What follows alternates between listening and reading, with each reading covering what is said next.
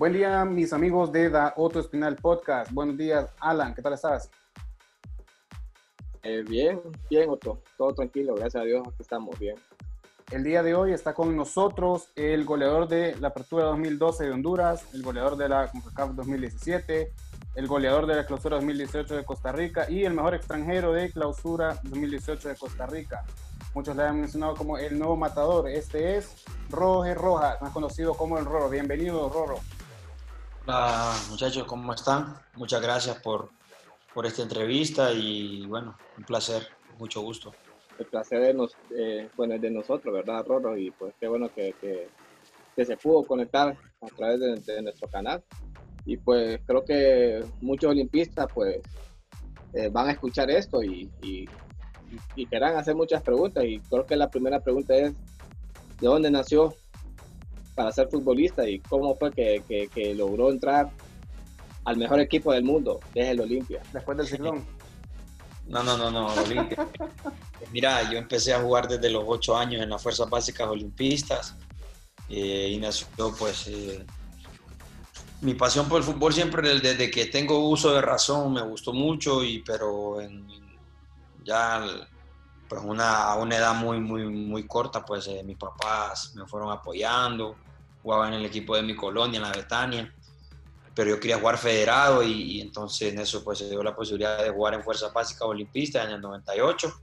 Imagínate que desde 1998 me metí a la Fuerza Básica Olimpista, hice todas mis categorías en, en, las inferiores de Olimpia y gracias a Dios pude llegar al primer equipo. Que ese es el que se le conoce como el FBO, ¿verdad? Sí, FBO, exacto, sí. Donde salió Carlos Pineda, donde salió Alex López, Chirinos, varios jugadores, Alejandro Reyes, que, que actualmente están en el, en el, primer equipo de, de, Olimpia. Y justamente ahorita, para los que tal vez no, no saben, ¿en qué equipo estás debutando? Ahorita estoy jugando en el Deportes Tolima, en la primera división de Colombia. Eh, una pregunta, Roro. Debido a esta eh, cuarentena del, del, coronavirus, muchos hemos estado, bueno, fuera de, de nuestro campo de, de trabajo de juego. En tu caso, como futbolista, ¿Cómo, cómo manejas el, el, hecho de estar fuera de la cancha? ¿Cómo, cómo, cómo te mantienes? Pues mira, yo les voy a contar de que ahorita pues eh, trato de pues, siempre mantenerme haciendo ejercicios. Eh, sí. Justamente pues hice un plan de trabajo. Eh, lunes, miércoles y viernes trabajo doble horario por las mañanas y por las tardes. Martes, jueves pues solo trabajo una sesión porque no puedo cargar mucho las piernas y a veces uno también se puede lesionar, tiene que uno conocer su cuerpo y bueno, me pongo a hacer tareas con mi hijo. Eh, hoy inicié un curso de emprendimiento en Info, que son, leí por ahí que eran gratis y, y, bueno, para, también para aprovechar el tiempo, para invertir tiempo de calidad y tiempo de, para, no, para dejar a un lado también la, la pereza y para mí es una herramienta esos cursos virtuales que hay en Info. Entonces hoy, hoy inicié clases y me gustó, entonces espero pues terminar el, el curso que estoy sacando de espíritu de emprendimiento.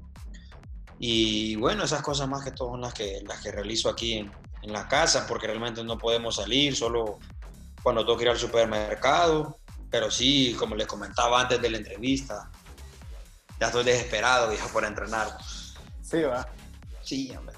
Y lo bueno es que has aprovechado este tiempo para reinventarte, no solo mantenerte como, como deportista, sino que también eh, alimentando lo que es la educación propia.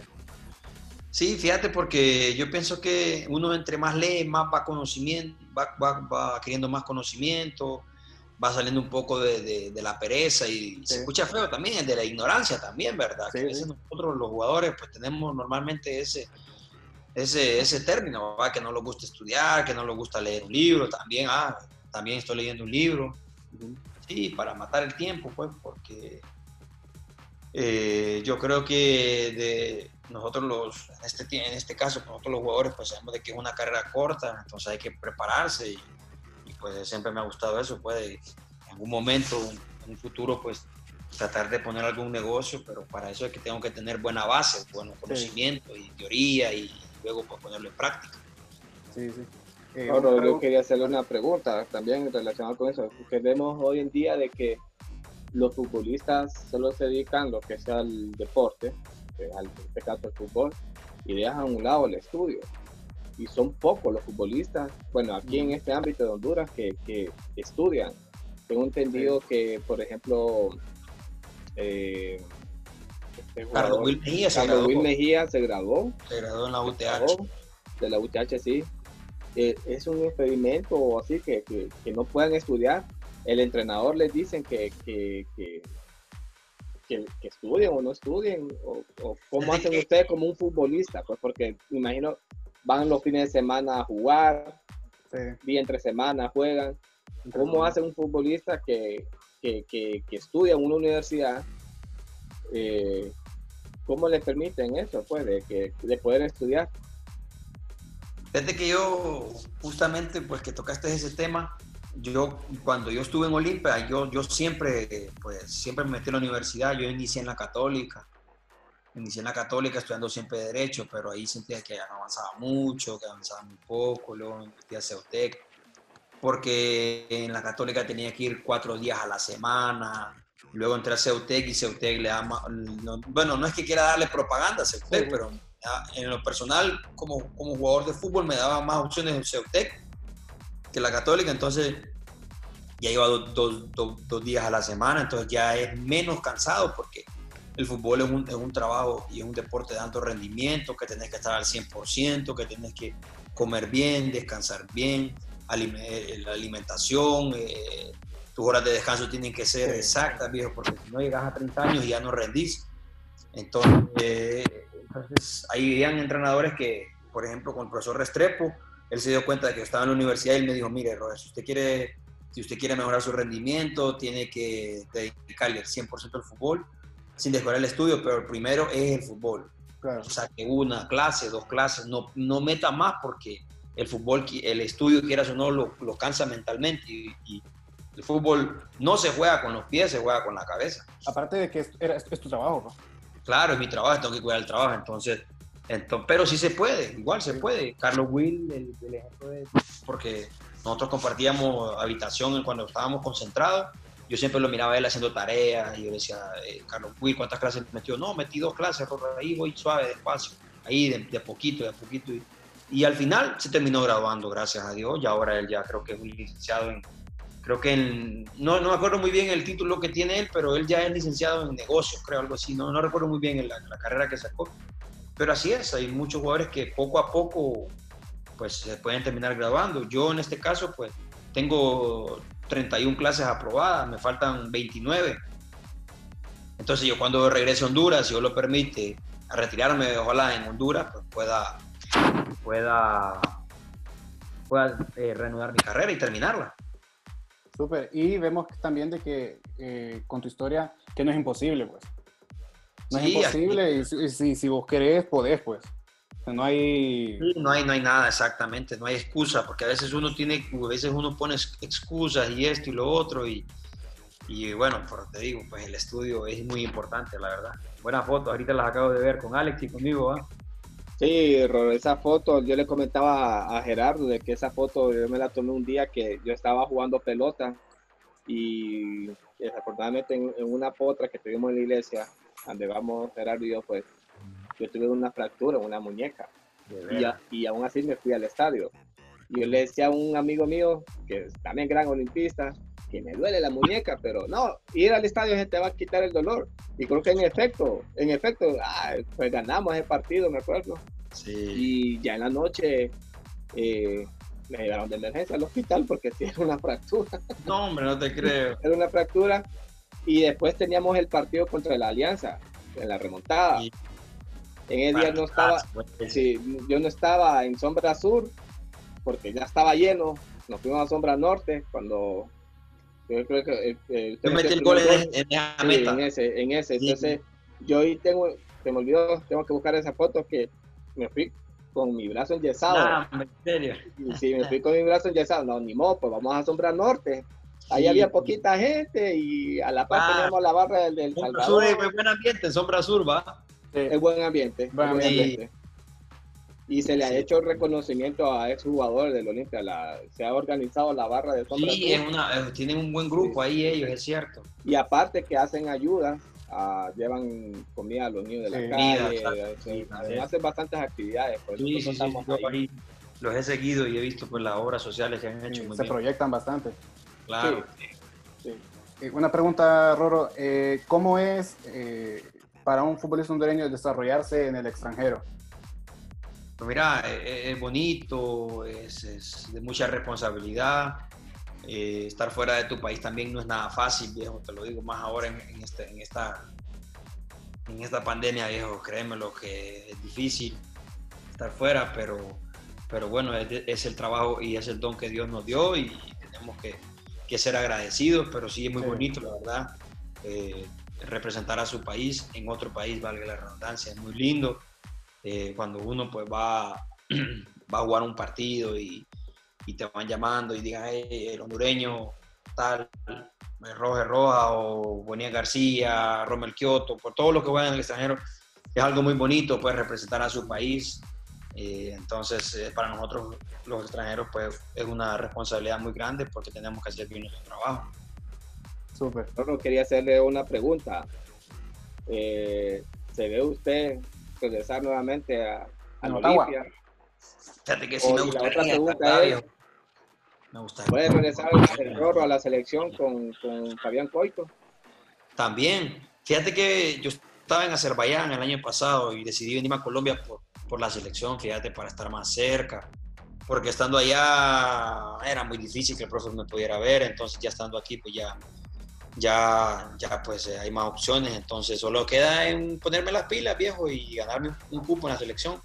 Sí. ¿Y con el Olimpia? No, con el Olimpia yo, yo te digo, espero, ¿verdad? Yo cuando salí del equipo, pues dejé las puertas abiertas, tengo buena relación con el presidente, con los que trabajan en el club, Así que espero pues que en algún momento pues se pueda la posibilidad de regresar a la Olimpia. Ojalá, la verdad, me gustaría mucho. Sí, hubo mucha afición que quedó en contra de, su salida en el Olimpia y se sintió bastante a no tener error. Porque tenemos un motagüense que estaba asustado cada vez que usted llegaba al área. Pues. Sí, hombre, no, y, y, más bien también de que hay muchos motagüenses y otros equipos que, que, te respetan bastante o se te mira bastante como jugador yo te digo, como Tahuense, a mí me llegaría en, en futuro, si, si son los planes de Dios, eh, ver, ver, ver, verte azul, pues. ¿eh? Viejo. Pero bueno, uno no puede decir de esta agua no voy a beber porque es más rápido sí, el vaso. Sí, pero de, de, lo que es el color azul se te respeta bastante y se te admira muchísimo. Eso yo no, muchas gracias. Con, con te digo, uno pues ha tratado de dar lo mejor en, en lo, donde he estado y, y en Olimpia pues la verdad, fíjate que últimamente eh, he recordado varios partidos y, sí, fíjate que ganamos bastante, bastantes títulos en Olimpia. Pero te digo también, hay gente que lo reconoce, pero hay gente que también no lo reconoce. Pero bueno, uno sabe, sabe uno que el fútbol es así, ¿va? que hay gente que te valora y hay gente que tal vez se, se le olvidan las cosas muy rápido y es de memoria corta. Así es. Tengo otra pregunta, ¿cómo ve usted el Olimpia ahorita? Eh, con el actual técnico, con Pedro Troglio? La verdad te digo, yo lo veo muy bien, Olimpia, muy fuerte. Muy fuerte, pero te voy a decir algo también, como olimpista, pero también quitándome un poco el corazón. Motagua también está bien ahorita, viejo. Sí. sí. Para mí ahorita son los dos mejores equipos, bien armados están. Pero Troglio, viejo, le ha cambiado la cara al Olimpia. Le ha dado la, identidad que necesitaba el Olimpia. Y, al fútbol aquí en realidad, fíjate, la forma de, de, dirigir. Sí. De los entrenadores que usted ha tenido, Rorro, con el Olimpia, ¿con qué, ¿cuál ha sido el mejor entrenador que, que tuvo con usted en la buena, en la mala? Pues mira, viejo, ah, Héctor Vargas era muy exigente, pero a la vez era muy humano hacia los, con los jugadores. Sí, fíjate que sí. Pues mira, yo tuve muy buenos entrenadores, profesor Restrepo, Vargas, Toselo, Juan Carlos Espinosa, Juan de Dios Castillo, eh, ¿qué otro entrenador tuve? Eh, Copil Salgado estuvo un momento. No, viejo, he tenido muy buenos entrenadores, ¿para qué? ¿Para qué? Naún Espinosa de vez en cuando llegaba pues a, auxiliar al profesor Juan Carlos y muy bueno, fíjate, Naún, sabe mucho, la verdad, o Naún Espinosa sabe bastante. Qué bueno, que porque eso eh, creo que algo de que admiro bastante lo que es el Motagua, que no tiene muchos entrenadores, se han mantenido con Diego Vázquez. Sí, eso, e, eso, e, es que viejo, eso, eso da resultado cuando vos le das continuidad a un entrenador. Pero si vos estás cambiando de entrenador cada seis meses, a los jugadores eso, viejo, lo, lo afecta mucho, mucho lo afecta. Sí, y, afecta el aprendizaje, porque lo podemos ver, vos cambias de maestro a cada rato, al final del día terminas enchivolado. ¿no? Sí, porque vos tenés un maestro que tiene un estilo de dar clases, después llega otro y tenés que adaptarte a ese nuevo, después cambian ese y otro. Y una la foto que le comenté yo, Roro, de que cómo fui al estadio después para... Ah, esta es la foto. Con el brazo ya enyesado ya. Ah, sí, hombre, ahí está. Sí, hombre. Qué recuerdo, va muy buenos recuerdos. Él es mi amigo que le digo que es gran olimpista, ¿para qué? gran olimpista y gran Nápoles. Y le podemos mandar un saludo a Joan. Sí, hombre, lo saludamos. Díaz. El napolitano, entonces, es napolitano. El napolitano. Sí, puro Maradona. bueno. Entonces, eh, para ir concluyendo, quería ver si nos podías dar unos tips para eh, los jugadores jóvenes o, o, deportistas jóvenes eh, en el país. Mira, viejo, yo, yo lo que le puedo recomendar a los jugadores jóvenes, eh, hoy justamente le, estaba leyendo un libro, fíjate, a atreverse, atreverse al éxito. Uno, viejo, tiene que amar lo que uno hace. Si vos amás lo que vos haces, lo haces con facilidad, con alegría, entonces, pero si vos lo haces obligado, así como que te llevan a la cancha obligado, difícil que vas a triunfar, viejo. Pero si vos vas con el ánimo, el ánimo, con aquel amor, con aquella pasión, las cosas fluyen porque vos haces lo que amás. Entonces mi consejo es que si amás el fútbol, lucha, sé disciplinado, perseverante, como dije anteriormente en la entrevista. El fútbol requiere de un montón de cosas, de descansar bien, comer bien, entrenarse bien, hay tiempo para todo, tiempo, tiempo para la novia, tiempo para aquí, tiempo para, para todo, hay tiempo. Pero el fútbol es una carrera muy difícil y es una carrera muy bonita también, pero es muy sacrificada. Imagínate, nosotros tenemos que dejar a nuestras familias en Honduras por hacer lo que nos gusta. Entonces mi consejo es ese, va que si amas y tenés pasión por algo, que, lo, que luches día a día y obviamente pues pidiéndole a Dios siempre esa sabiduría para poderlo lograr. Soy Otto Espinal, me acompaña Alan Iraeta y Roja Rojas. Eso ha sido todo por hoy. Nos vemos. Placer, muchachos. Cuídense.